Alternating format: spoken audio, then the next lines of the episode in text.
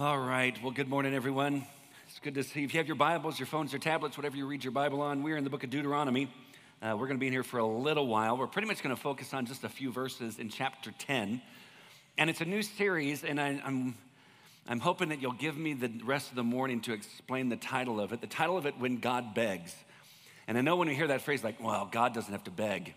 Guys, when we start to understand what it is that actually the scriptures teach, not just something I came up with to just kind of get people to get interested in something. But when you start seeing why it is that God begs, the motivation behind why it is that God begs, I think it, all, it actually will help many of us in how it is that we approach God. And so just hang in there with me as we get into it in, in Deuteronomy chapter 10. We're mostly looking at verse 12 today, but we'll kind of go through 12 and 13. Uh, if you're new, welcome. My name is Brian. I'm so glad that you're here. Would love to meet you afterwards. If you want to come up and introduce yourself, if not, and I recognize that you're new, I'll just chase you down. So either way, we're going to meet each other just because I'm really glad to have you here. I know we just finished praying, and like, uh, uh like it was stated so far this morning, we want to be a praying community. Um, that is our foundation, is prayer. Um, because we want to pray, and then as we pray, that God will reveal His scriptures to us. And so, but we really do believe in the power of prayer. I know that maybe for some of you, uh, you've experienced something in the last year or two, or maybe even longer, where maybe prayer has become a little bit less of what you do because you tried it and it didn't work and it didn't change anything. And I want to encourage you that when we pray, we pray, Your kingdom come, Your will be done. And we may not understand God's ways all of the time. In fact, I would say we probably won't understand His ways most of the time. But we can trust him based upon who he is, based upon what he's revealed to us in his word. We can trust him in the midst of all of it. And so, just like parents, when we tell our little ones and they start freaking out about things that we just know are not that big of a deal, and we tell them, hey, trust me, trust me, trust me, and we get offended when they don't, right?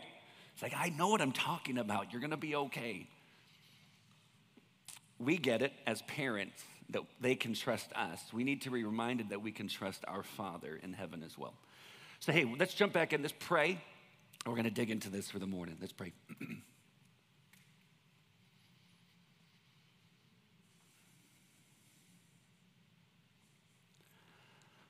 Father, we give you thanks for another morning together to come and to celebrate you, to worship you as a community. And God, I pray that you would speak that you, would re, that you would bring freedom for so many today that maybe they approach you in a way that just keeps them hindered. There's no freedom or liberty in it for those, especially God, that kind of approach you with this, i with this idea or attitude that you're a lot like they are, and they get impatient with people, and therefore God must get impatient with me very quickly. God, I pray that our, our idea of you is completely shattered and brought back into truth of what your scriptures teach, that we could approach you appropriately and experience the intimacy that you desire with us. God, for those who are here that don't have a relationship with you or watching online now or later or listening, Father, I pray that you would draw them to Jesus.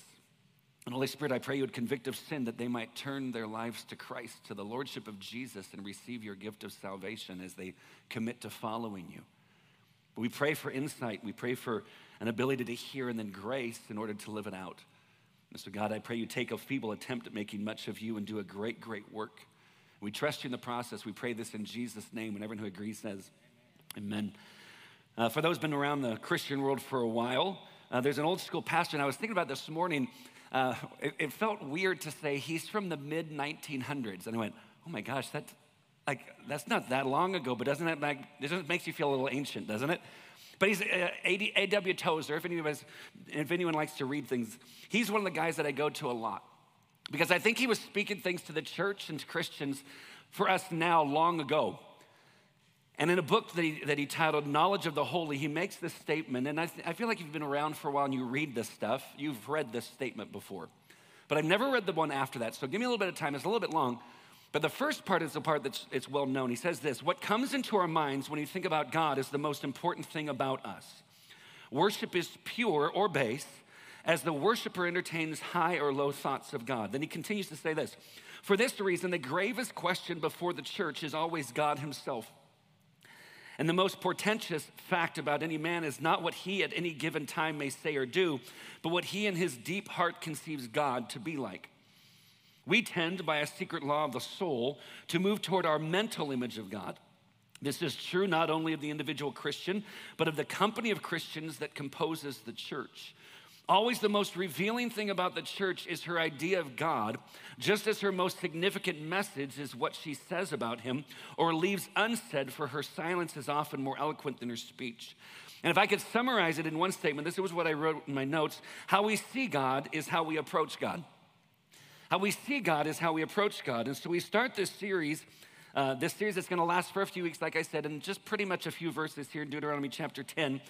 And if you don't know Deuteronomy, maybe you weren't brought up in the church and don't really know what that book's about, it's pretty much this it's, it's, uh, it's Moses being grandpa telling all the young ones, get ready. So if Moses doesn't, doesn't get to go into the promised land, because remember, remember in Exodus when he sent uh, spies into the land, the promised land, that God says, I'm going to give this to you. Out of the 12, two came back saying, We got this because God promised it. And 10 said, No, we can't. And then they got the whole community to believe that they couldn't, couldn't do it. And God said this Okay, because you did not believe me, then everyone, I think it was 20 years and older, you will not see the promised land. Those of you 20 years and, and younger will. And so all the older ones have passed off. Moses is still there. Joshua and Caleb are going to get to go. And so they're, they're kind of the oldies of the crew. And all the young ones are getting ready to cross into the promised land. And here's Moses, the book of Deuteronomy, saying, If I could give you my last speech, this is what I would tell you. My last bit of advice make sure that you get this. In fact, he kind of summarizes everything when you get to Deuteronomy chapter 30. It should be up on the screen, verse 19 and 20. He says, I call heaven and earth to witness against you today that I've set before you life and death, blessing and curse. Therefore, choose life now, stop there for just a second. Can you hear his heart in this? He's like, I've placed it before you. You can make the decision, you can make the choice. But oh, how I beg that you'll choose life. You've heard what God will do if you would follow and obey. You heard how he will deliver the promised land into your hands. All of the enemies, he'll deliver them all into your hands. You will have something that you didn't have to work for. Vineyards that were planted, you didn't have to do the work. Houses that were built, you didn't have to do the work. God is gonna give you all these things. He's gonna be your God. He wants to bless you. So obey what he says. And so I'm placing before you life and death, blessing and curse. Oh, I beg, please choose life. Do you hear that? Because I guarantee it wasn't this. So choose life, whatever. Because at 120 years old, not getting to go into the promised land, can you hear his heart? How I wish I could go, but I can't. Would you please choose life? He goes on and explains that you are that you and your offspring may live loving the Lord your God. I love how he connects how to live, loving the Lord your God, obeying his voice, and holding fast to him, for he is your life. Followers of Jesus, Jesus is not a hobby that we add into our lives. He's, a part, he's not a part of our lives, he's our life. That without him, there is no life. He's the reason that we live. His purposes should be our purposes. Every single thing that we're about should be about Him. And this isn't a guilt thing. This is an invitation into what it is that God has actually invited us into, where He is our life and He's our length of days, that you may dwell in the land that the Lord swore to your fathers, to Abraham, to Isaac, and to Jacob to give them. And so we hear Moses' heart, so we jump back to chapter 10, verse 12 and 13, and listen to what Moses says. And now, Israel, what does the Lord your God require of you but to fear the Lord your God? To walk in all his ways, to love him, to serve the Lord your God with all your heart and with all your soul, and to keep the commandments and statutes of the Lord, which I'm commanding you today for your, for your good. Remember that one statement how we see God is how we approach God. And notice the things that God requires. He says to fear the Lord your God, to walk in all his ways, to love him, to serve the Lord with all your heart and with all your soul to keep the commandments and the statutes of the Lord. And we'll get into these over the next few weeks. We'll break each one of them down to see what it is that actually Scripture teaches about those things. And we also see how God is described. If you continue on into verse 14, listen to how God's described. God's describing, Behold, the Lord your God belong heaven and the heavens of heavens, the earth with all that is in it. So just stop there for just a second. So when we go outside, and so maybe we go outside, I don't know if you noticed it, there's something called blue skies. We haven't seen those for a while. This is what Seattle feels like every year. But we go outside, we see blue skies, and there's this sun shining. We go, okay, that belongs to that belongs to God. And then it gets dark, and we see our four stars that we get every night, and then we see the moon, and then we see the airplanes passing by going, that's a shooting star. There, praise the Lord, that belongs to you. But guys, if we're in a place where we actually see thousands upon thousands or millions of stars just up in the sky, Moses is trying to remind us all of that belongs to him. So those are the heavens. And it's not even counting the hundreds of billions of galaxies, with all of them having hundreds of billions of stars in all of them, and all the nebula, and the black holes, and the planets, all of those belong to God. And the Bible says that the heavens declare the glories of God. So it's not just those heavens, but he says the heaven of heavens. And friends, I'm this is my conviction not only does God own the heavens that we can see or the ones that we think that we can see in this ever expanding universe, He also owns His throne room. He sits on the throne. The myriads, the hundreds of millions of angels who are surrounding him in worship, and all the saints who have passed on before us in praise and worship, he goes, All of this is mine. And not only big universe, he goes, Hey, and the earth, everything that's on it and in it is mine every mountain, every grass plain, the oceans, and everything in the oceans. And we think, oh, well, just the things like whales and dolphins, yes, but even the plankton. That on the earth, every blade of grass, every tree, every pine needle, Every particle of dust, every atom, every neutron, proton, every cell in every single human body, every human being, every animal belongs to Him. And then look at the invitation. Because if anything, shouldn't that cause us? We like, oh, okay, so well, that's what God's like? He owns everything. He's that big and massive. I should just bow before him in terror. Like, I don't know what to do with him. Yet, the Lord set his heart in love on your fathers. Wow. So, the one who owns everything, he set his heart on you. His heart of love is set on you, it's on your fathers, and chose their offspring after them. Guys, isn't that amazing? He's like, okay, the ancestors, yes, in love, he set his heart on them, but then he chose all of his offspring. So Moses is reminding him, he chose you. Before you're going in, catch it, you are the chosen people of God. This, is, this massive God who owns everything, is in charge of everything, has set his heart of love on you and has chosen you. Guys, we didn't pick, for those of you who are followers of Jesus, we did not find him. We did not pick him of our own accord. We did not choose him first. The Bible says that no one seeks after God. No, not one. No one is good. But no one seeks for him. The only way that it happens is that the Father draws us to the Son, He woos us to the Son, that the Holy Spirit convicts us of sin and faith that is necessary for salvation is given to us by God. He gives everything, He provides everything. Do you see how our salvation is from grace to grace? It's always been about Him. He set his heart in love on your fathers and chose your offspring after them, you above all peoples as you are this day. So we look at what does the Lord require of you, and well, who is this God? But let's go back to that verse in uh, verse 12. And now, Israel, what does the Lord your God require of you? Friends, that Hebrew word for require is the word sha'al. And when you read it, there, are, there is an aspect where that word actually means to require or demand. Out of the 173 times that word is used in the Old Testament, Seven times it's translated as, as to require, four times it's, it's translated as demand, but 94 times it's translated as ask.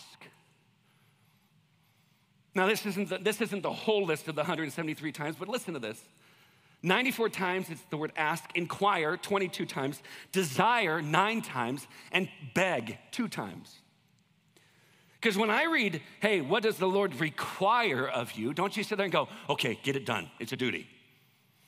It's almost like God's just saying, just do this because I said so. Okay. Parents, how often have you fallen into that? As the, as the kids keep asking, so why should, why, why, why, why do you want me to do this? Why, why should I do it? Because I said so, and you, told, and you told yourself, I will never say that. Until you actually needed to say it. I just said so.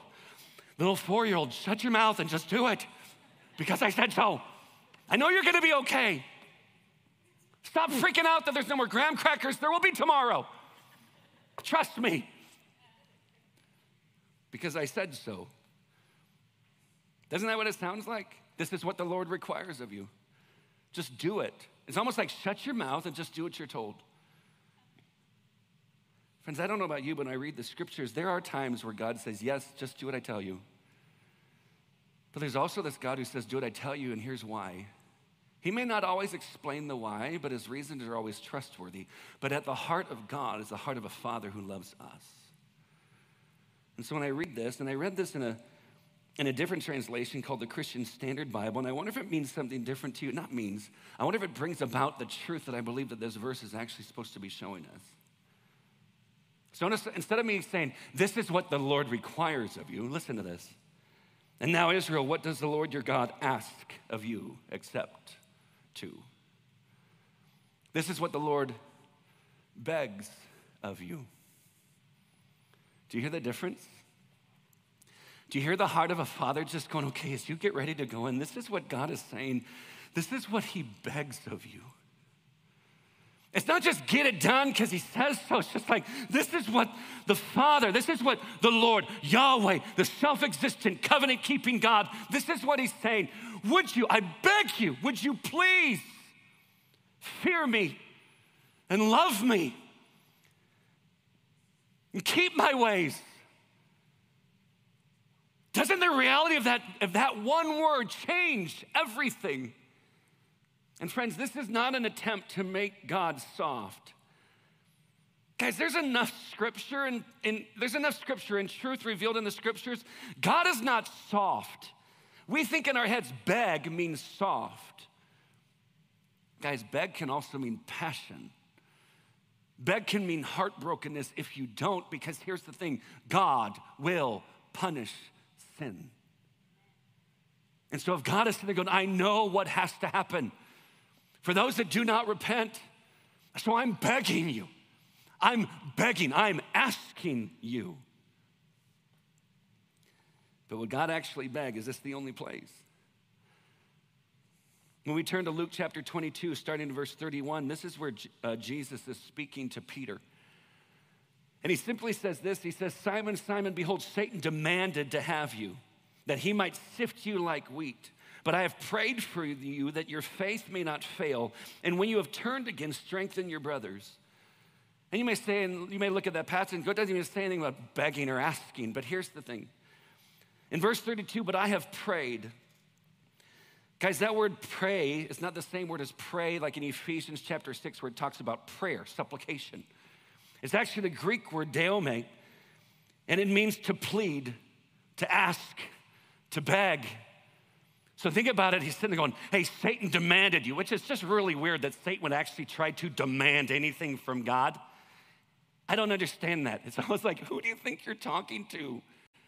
But he's, he's demanded you, but I, am, I have begged for you. I've pleaded that your faith will not fail. And friends, that intercessory ministry of Jesus did not stop with Simon. Paul brings it up in Romans chapter 8, verse 34. He said, Who is to condemn? Christ Jesus is the one who died. More than that, who was raised, who is at the right hand of God, who indeed is interceding for us. When you look up that word interceding in the Greek, it means to plead, to appeal for, to petition, to intercede, to intervene. So you have God in Deuteronomy going, Oh, I beg you, I beg you that you would. You have Jesus, fully God, fully man, looking at Simon going, I have pleaded, I have begged on your behalf that your faith would not fail you. You have his intercessory ministry that's continuing on our behalf, where he is begging and pleading on our behalf. A book that I finished a few weeks ago, it's called uh, Gentle and Lowly by Dane Ortberg. And just a quick, uh, quick description of what intercession is. He said, Intercession is the constant hitting refresh of our justification in the court of heaven. To be justified is something that God does. It's one time. When you surrender your life to Christ, you are justified. You do not become justified again, it's one time. So, what if you sin? Well, you confess it, but you don't become justified again. When I surrendered my life to Christ, I was declared by God justified, not guilty. Not innocent because I'm guilty of it, but he's not gonna hold it against me. That's a legal term, and even in that day, you wouldn't go back and justify again for the same thing. But in our justified state, understand this, and friends, we gotta be honest with this. Our bodies, every thought, every motivation, every, every feeling is tainted by sin and depravity. Every single thing in us is impacted by sin. You ever wonder why scripture says, I need you to take every thought captive and make it obedient to Christ? Just because you have a relationship with Jesus does not mean that every thought that you have is now in line with Christ.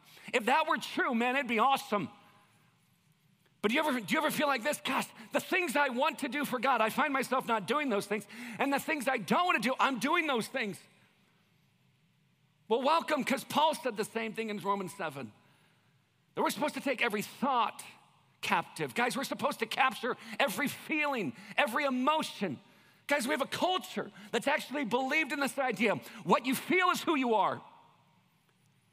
And the scriptures come and say, Your feelings have been tainted and twisted and jacked up by sin. Your thoughts have been twisted by sin. Every desire has been twisted by sin. But we now have the Holy Spirit in us, followers of Christ, that we do not have to. We don't have to obey sin. We have the freedom to not sin. But we take every thought, every motivation, every feeling captive, and we place it before the scriptures of Christ and submit our lives to God. Instead of being defined by them, we submit them to the Lordship of Jesus. It's this constant refresh. That's what Jesus is doing. He's interceding for us, He's refreshing things. And at no point does He become impatient with it. In Hebrews chapter 7, verse 25, consequently, he is able to save to the uttermost those who draw near to God through him, since he always lives to make intercession for them. Guys, he lives to make intercession for us to the uttermost. In that same book, listen to this. Oh, it's mind blowing.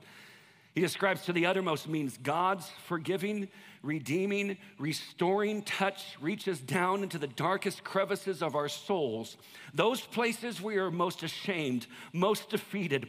More than this, those crevices of sin are themselves the places where Christ loves us the most. Did you catch that? In those secret places, those crevices that you think are hidden, that you feel like you're too ashamed to actually make known to God. He's like, that's where you're loved the most. His heart willingly goes there. His heart is most strongly drawn there. He knows us to the uttermost. He saves us to the uttermost because his heart is drawn out to us to the uttermost. Watch it. We cannot sin our way out of his tender care because he loves us to the uttermost.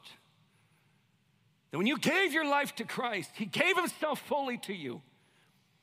And the Father does not disown His own. You're His. He loves you to the uttermost. He intercedes for you constantly. He always lives to intercede for you. And all this because we're His. You get to 2 Corinthians chapter 5, verse 17 and following says this, therefore, if anyone is in Christ, he's a new creation. The old has passed away, the new has come. All this, and that word this is referring back to the old is gone, the new has come. All this is from God, who through Christ reconciled us to himself. Guys, you ever notice when you're the one that offends the person, you're supposed to go to them and make it right? True? We tell our kids that, and I feel like I'm supposed to do that. If I do something wrong, go make it right. But isn't it amazing that God has never done anything wrong, and yet He's the one who came to make it right?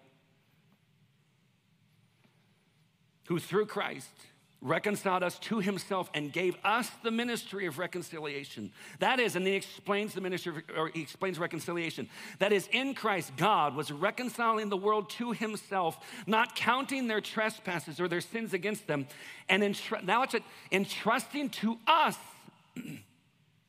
the message of reconciliation. Therefore, we are ambassadors, we're spokespeople for Christ. Watch, watch. God making his appeal through us. When I looked up that word appeal, guess what it means? To ask for earnestly, to beg, to plead. There's also an aspect of inviting, encouraging, to console, to urge, to call together.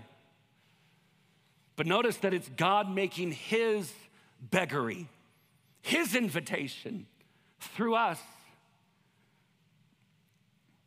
And then watch Paul. So, because God is making his appeal, because God is imploring through us, we implore you on behalf of Christ, be reconciled to God. So, when I looked up that word implore, guess which word it is?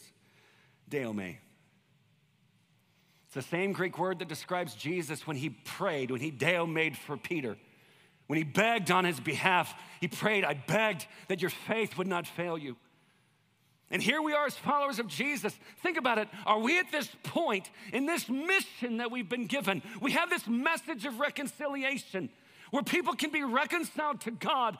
Do we deome people? Do we beg and plead and uh, implore that they would come to Christ on behalf of God? Because that's his heart. His heart is to beg them.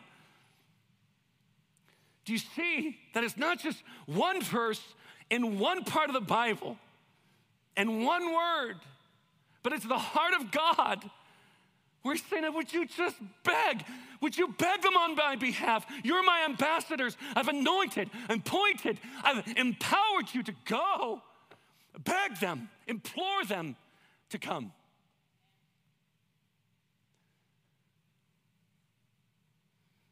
So, my question is Have we learned to accept our call as ambassadors for Christ to beg and implore and plead with others on behalf of Christ to be reconciled to God have we accepted the message and the mission? Like, does it hit our hearts? Does it hit our souls? Guys, you ever walk just around, like next time you hit the grocery store, wherever you're walking around, you see a group of people, does it ever enter your mind, do they know the Lord? Like, do they have a relationship with Jesus? He said, Well, I don't know them. Guys, aren't you so thankful for those of you who know Christ? Aren't you thankful that that person who did not know you got to know you so they could lead you into what a relationship with Jesus looks like? Guys, the mission is not based on whether we know them. The, the, the mission is based on the fact that we know God. And we look at God's heart, and whatever breaks God's heart is what should break our hearts.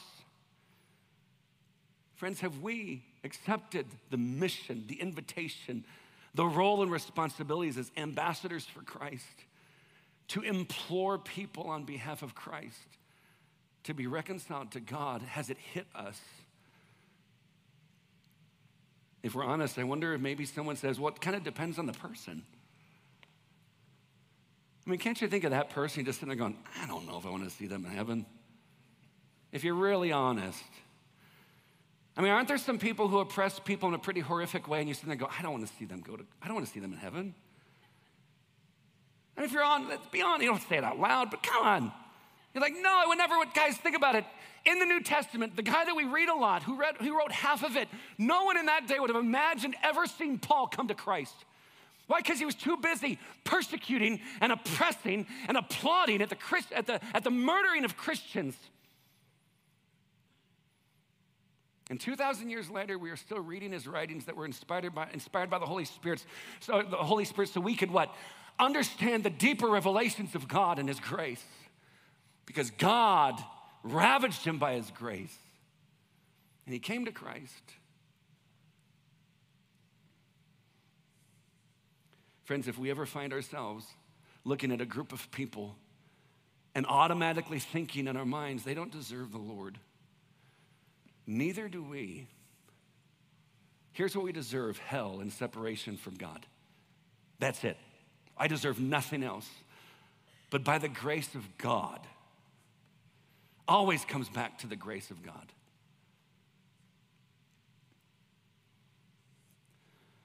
Those, so, so, those of you who vote red, don't be hating on the blues. Those of you who vote blue, don't be hating on the reds. Like, Brian, Brian, where do you stand? I'm a citizen of the kingdom of heaven. And followers of Jesus, that's where we should start. And we can and go, I, well, I, know, I know people who aren't, they're not living the biblical standard of sexuality. And your point is what?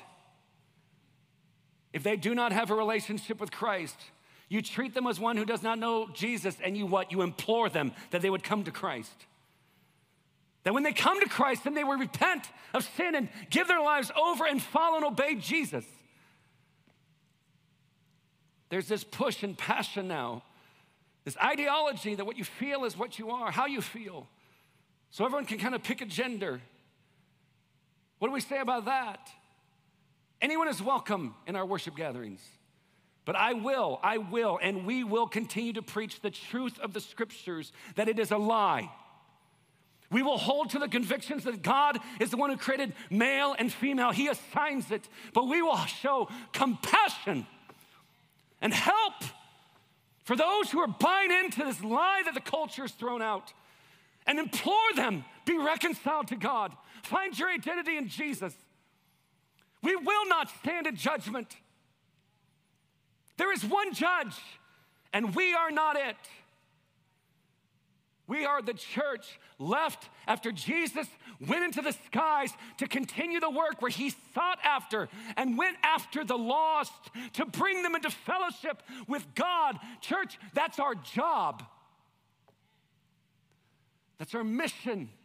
And we have the message of reconciliation. God, forgive us for our arrogance.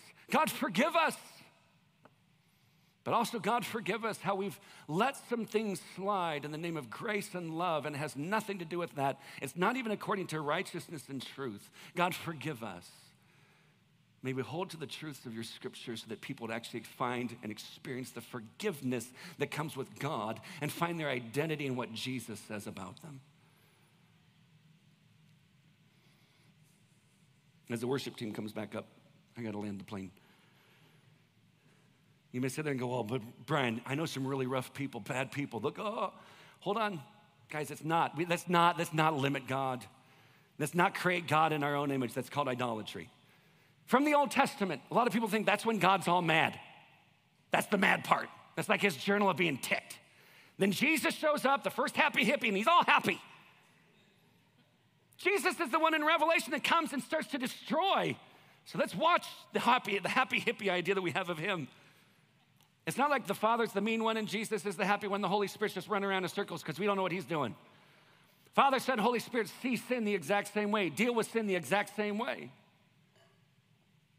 But watch his heart. In Ezekiel 33, if you've, if you've never read Ezekiel, God is ticked in this book. But watch this. Now, as for you, Son of Man, say to the house of Israel, You have said this Our transgressions and our sins are heavy on us, and we are wasting away because of them. How then can we survive? Tell them, as I live, this is the declaration of the Lord God. I, watch it, I take no pleasure in the death of the wicked. Did you see it? And if we do, we do not have the heart of God. When we rejoice in the death of the wicked, God's like, I don't rejoice in the death of the wicked. What's He prefer? But rather that the wicked person should turn from his way and live. Repent, repent of your evil ways. Why will you die, house of Israel? May we not justify our hatred that we clothe in the name of religion. But may we ask for forgiveness.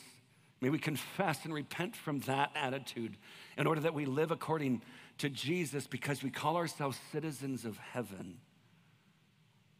So when we come back to Deuteronomy 10 12, and now, Israel, what does the Lord your God ask, beg, implore of you?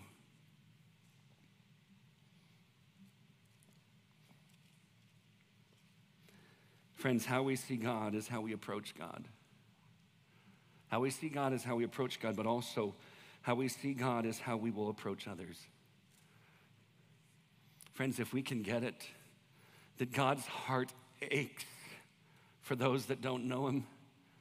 It hurts. He begs and implores, and, and then He calls us His people and He begs us to walk in obedience, not because He's weak or needs anything, but because He loves us. When we start to get to that, then the commandments of God become less, quote unquote, just requirements. And they become in our minds, we go, God's just protecting us.